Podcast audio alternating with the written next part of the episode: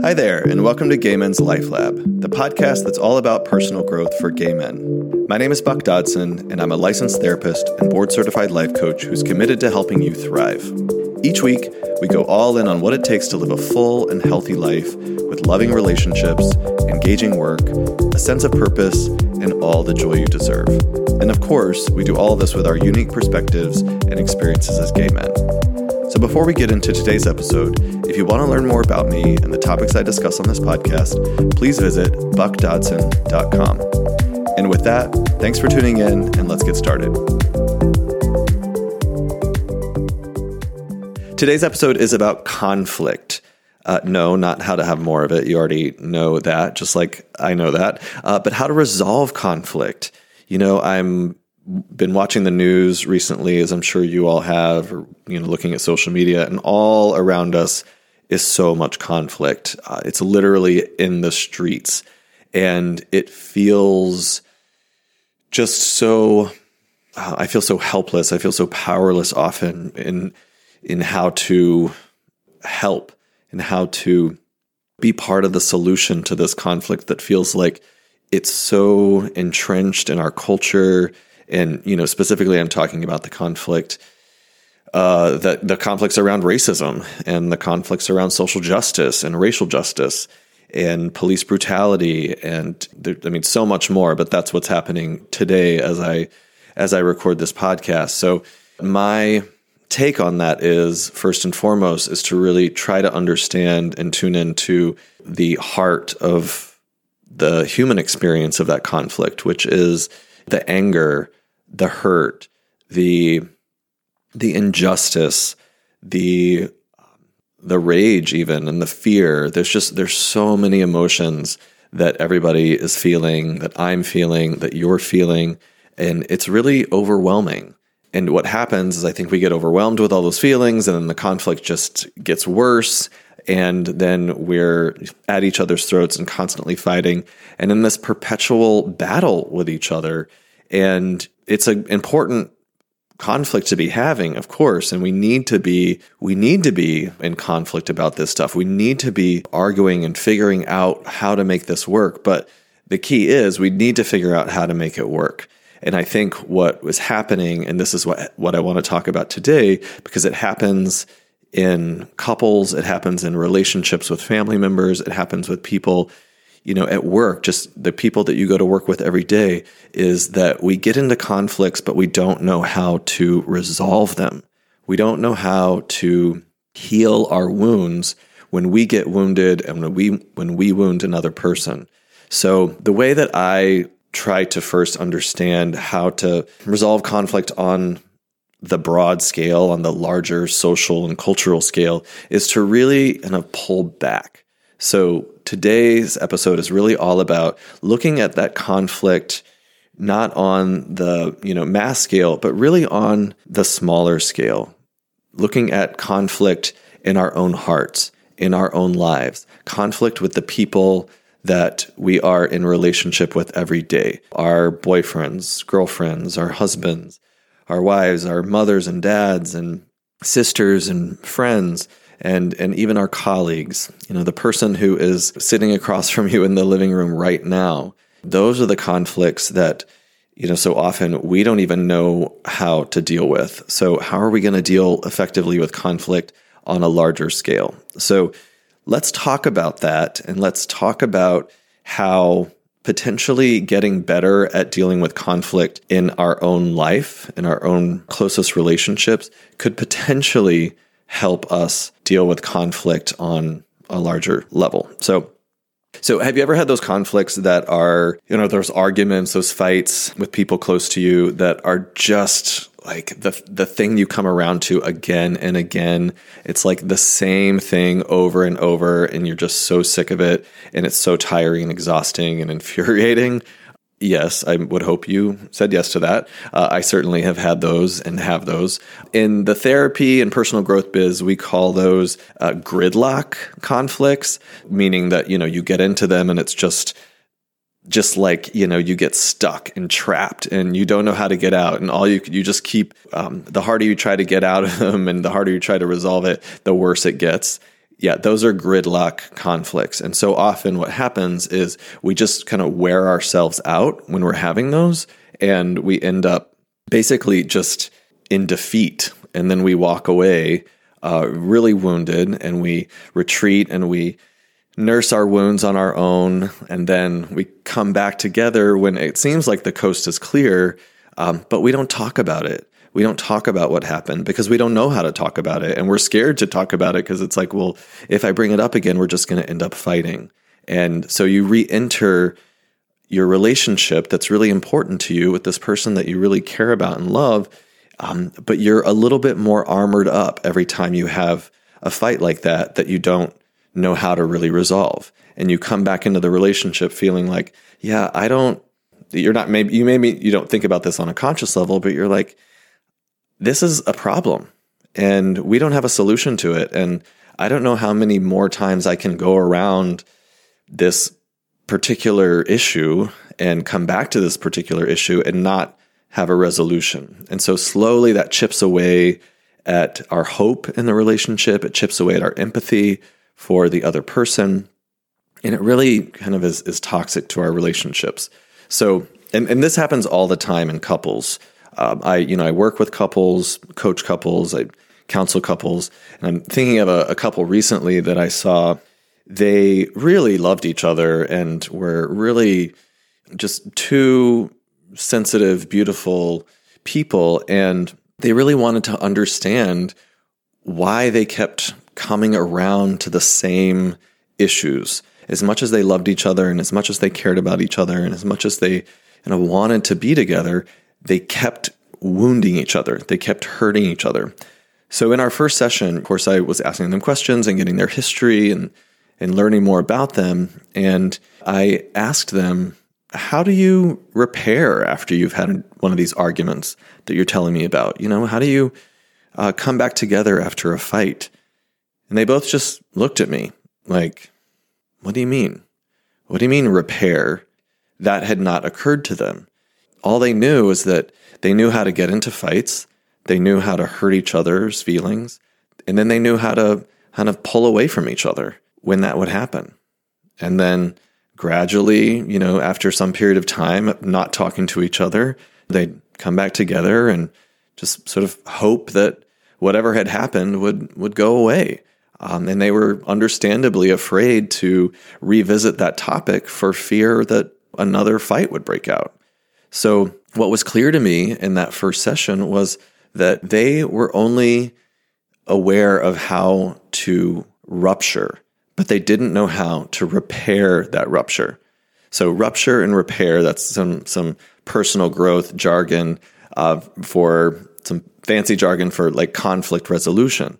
So, Every relationship is going to have conflict. It's natural. It's actually healthy. It's inevitable that we're going to disagree and we're going to, you know, argue and we're going to fight and we're going to have conflict with the people that we love. That's just a part of the deal. That's actually how we learn to build trust with each other and, and learn how to set boundaries with each other and learn, you know, how to listen to each other is through these these conflicts and arguments. But so often we don't know how to move from the conflict that is inevitable and that is healthy, but that is only really valuable if we know how to move from it into how to repair the conflict. So you go from the conflict to the repair or the rupture to the repair. So with this couple, it was clear that they didn't have the skills to repair. No one had ever taught them how to come back and really understand and make sense of what happened in the conflict and then repair and sort of get past it.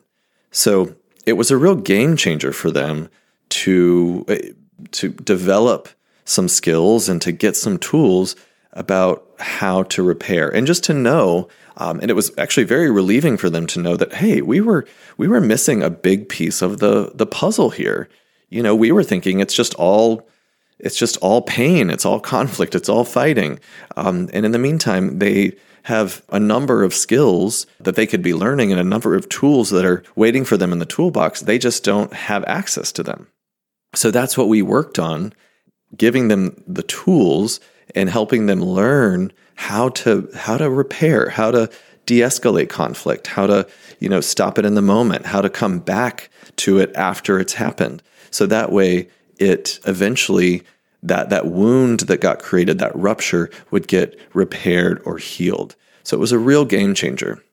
Um, and that couple is, you know, one of many, many couples. And also I see this with individual clients too. I'll I'll ask clients if they're telling me about an argument they had with somebody or or even telling me about something that happened as a child.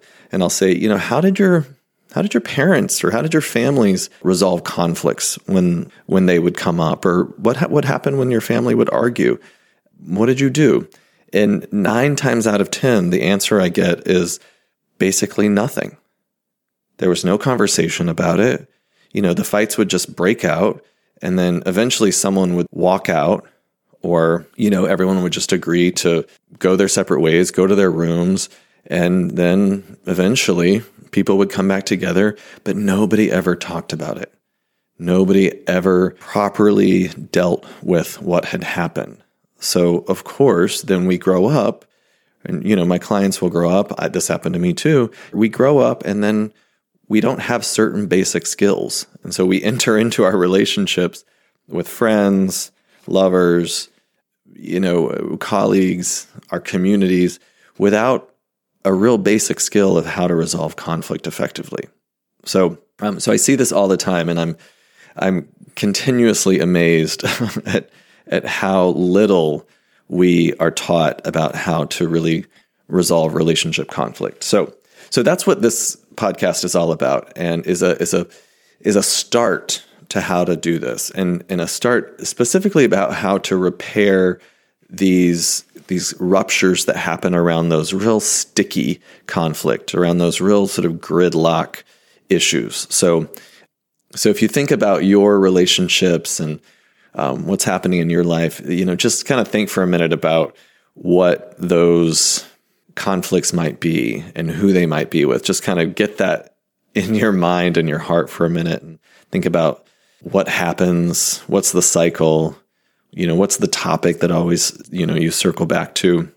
And as you think about that, I'm going to give you four tools to work with that to get you from, you know, that place of being in the conflict, being in the rupture, being in the injury into then a repair, into some healing, into actually treating your injuries um, and helping each other treat them. So, so the first thing you want to do is name the blame game, as I call it. Uh, the blame game being what we do when we get into these really sticky gridlock conflicts. And you'll know you're there when it becomes all about the other person. So, and it becomes all about like black and white, right and wrong. You did this and you did that. Um, and there's kind of blaming and name calling and all that stuff. That's the blame game. And you know you're in the land of this gridlock conflict when you're doing that. So the first thing you want to do is just name that. Name that process with each other. So agree to say, hey, you know what? We're doing it again. We're in that place. We're having one of those arguments. Let's pause and pivot. So that's all you have to do is just name it and agree to stop. Just take a moment, take a pause, take a beat, and say, we're we we know where this is going to lead if we don't stop and try to shift directions. So that's step 1. Step 2 is acknowledge that you are a player in this game. So one of the biggest things that leads to conflict is focusing exclusively on what the other person is doing wrong and trying to change the other person that you're having a, an argument with. So obviously that's not going to go over well. If you think about it from your perspective, if someone's trying to change you or someone's trying to tell you that you're the one that's completely at fault, it's, you know, you're the one that needs to change. The other person, you know, is, um, has no contribution or they're not doing anything to contribute. It's never going to go over well. You know, the saying it takes two to tango is so true in relationships. So you always need to acknowledge that you are as we again as we say in the personal growth biz you are making moves as well so you need to own the moves that you're making so for instance like you're having a fight you've named it like oh we're doing that thing again let's pause, let's pivot. And then you say, okay, what I see is this started when I got really angry and started accusing you. That's what I see. Now, what did you see? And then the other person says, well, I see that it started as well when I got defensive and started to armor up and check out. And so there you are both owning your part.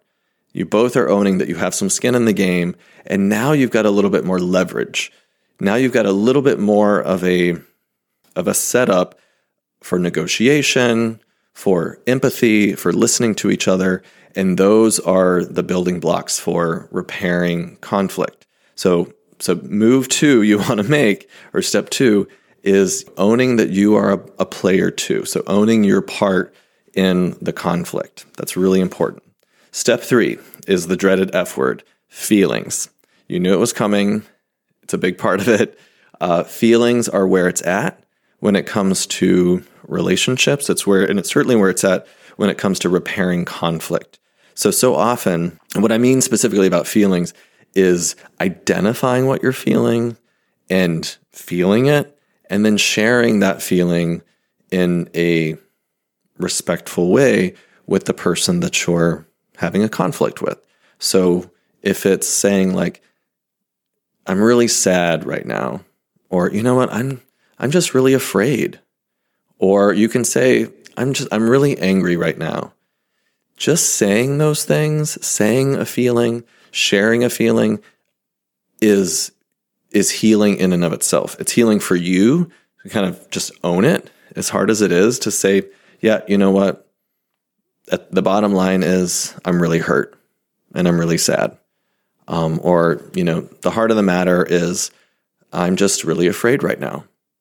Saying that to yourself validates your own experience, your own feelings, um, and then allows the person that you're in a relationship with, that you're arguing, to see that and to hear that. And so they can connect with you on an emotional level. And that is so much more uh, productive than you know, when we're just kind of in attack mode and in defensive mode. But when we feel each other and hear each other talk from the emotional place, from a feeling place, from our hearts, that we are just wired to connect to that and to lean in and empathize. It's like when we see someone bleeding, you know, we kind of intuitively go to sort of help them and stop the bleeding. Sort of the same thing with emotions. When we can really feel and sense somebody's you know, acknowledging and being genuine and authentic with their feelings, we lean in. So that's step three. You know, feel your feelings, claim them, own them, share them, manage them. Step four, also about feelings, but it's about the other person's feelings. So once you have begun to own your own feelings and, and acknowledge your feelings, you have more space to be curious about the other person's feelings. And other people have feelings too. um, and they, I laugh just because it's, I mean, I'm so, this is my thing. It's like, oh no, you have to be feeling what I'm feeling. Um, and it has to be the same thing and, and it has to be the exact same time, all that stuff. So, but the reality is other people have completely different experiences and completely different feelings. And we don't have to understand why they feel what they do. We don't have to agree with what they're feeling, but we do have to accept it and we do have to be curious about it because that's what empathy and relationship is all about. I don't need to feel the way that you feel. I just need to be curious about how you feel and see how you feel. So I, I, want to hear from you, just like I'm going to share with you how I feel. I want to hear from you how you feel. So I want to hear from you. Yeah, yeah, I'm scared too. Or yeah, I'm sad too. Or, you know, I'm afraid or whatever it might be. So when you begin to open up and be curious about other people's feelings, it really de escalates conflict in a big way. It's very validating. Empathy is very validating and it's very calming. So that's that's kind of where you want to go when you are trying to repair conflict. So there you go, your four steps. That's one, kind of name and stop the blame game. Two, acknowledge that you're a player too in the game. You're making moves that are contributing to the conflict. Three, Identify and own and share your feelings. And four, get curious about the other person's feelings and accept that they may have completely different feelings from you, and that's okay. They're a different person. And so, with those four steps, and there are some others too, but with those four, those are the first four, you'll be well on your way to getting into what I call the repair zone, which is where you where you want to be after after a conflict. And if you can practice those steps and practice that way of being, you'll be in a really really good place to heal more than you're hurting. So I'm going to wrap up for today but um, I wanted to share a few other things, and those are just three mindsets to be thinking of, to be in when you're making these moves um, that might help you make them move, might make the moves, um, and may help you, you know, like just be more uh, mindful. So, one is be open to learning something about yourself. So, the whole thing about relationships is that we are there. There, that's a lot of learning. You know, we're learning about ourselves, we're learning about other people. Um, but when we step back from this idea of focusing so much on the other person and focusing on what they need to change or what they're doing wrong, and we start to shift the focus to ourselves, we can open up to the idea that I may have something to learn here. And that's a good thing. What can I learn about myself in this relationship and actually through this conflict that could be useful for me and also useful for this person that I'm that I care about. The second mindset is focus on the kind of person you want to be in this situation. So, you know, say you are a husband or a boyfriend, you know, focus on the kind of husband or boyfriend you really aspire to be. You know, think about the values that you have in your relationships. You know, maybe their honesty, maybe their integrity, maybe their you know, responsiveness, whatever it might be. Focus on the kind of person you want to show up as. And that will really help you to show up as that person. It sounds simple, but it's really powerful. And again, it's a it's a move that's really about directing the attention to, you know, yourself in a different way so that you can be more attentive and aware to the other person as opposed to focusing on you know what needs to change about them. You're focusing really on kind of how do i want to show up and what may need to change about me to show up you know the way that i want to. And the third mindset is to begin to think about building your discomfort muscle. So what i mean by that is learning to tolerate more discomfort in the moment. You know when you get into when you get into repair and conflict resolution that is effective and that is thoughtful and intentional, it's going to be uncomfortable. You're going to have to learn to tolerate some, you know, unpleasant emotions as you're listening and being patient with the other person and being curious and hearing what they have to say. Also, tolerating the, the discomfort of being in your own feelings and talking about those and letting yourself be seen in your feelings. You also are going to need to delay gratification because oftentimes when we are resolving conflict, we're not going to get what we want right in the moment. You know, we're going to have to be patient. We're going to have to say, okay, let's revisit this at another time. Or, you know, I hear what you're saying and I don't agree, but we're not the same person. This isn't about me. You're your own person. And so you have to learn to tolerate some discomfort and just general generally unpleasant experiences. But the more that you can do that, the easier it will get and the better generally you will get at conflict resolution and then of course your relationships will improve because of that. So so those three mindsets, you know, be open to learning something about yourself, focusing on the kind of person you want to be in this relationship and then building that discomfort muscle, getting good at feeling uncomfortable and if you can get into those mindsets and practice those along with doing those other steps and tools, you'll be in a really sweet spot. Um, and you're going to feel a lot stronger in relationships and you're going to feel a lot wiser and just more confident. And your relationships are going to be a thousand times better, happier, more fulfilling, more energizing, more peaceful and content. So that is it for today. That is all about uh, resolving conflict, about repairing ruptures in relationships, and you know, circling back to what's going on in the world today. You know, I really do believe that if all of us can focus on ourselves and get you know as good as possible at conflict resolution in our own relationships and in our own homes, that we can then extend that into the larger world, into our relationships with neighbors, communities, people who are different from us, our governments, other countries, things like that. So I truly do believe that the path to to broad scale social change starts with us on an individual basis and starts with one on one relationships, starts with families, things like that. So think about that. Give it a try. I would love to hear from you about what your experiences are with using these tools, but also just in general, what ideas you have about resolving conflict in your relationship and how do you repair ruptures when they happen and heal wounds and things like that. Um, so comment in, um, share a review, go on uh, Facebook, Instagram, share comments, um, and let me know your thoughts. Thanks for tuning in, and I'll look forward to talking with you next time. Bye, y'all.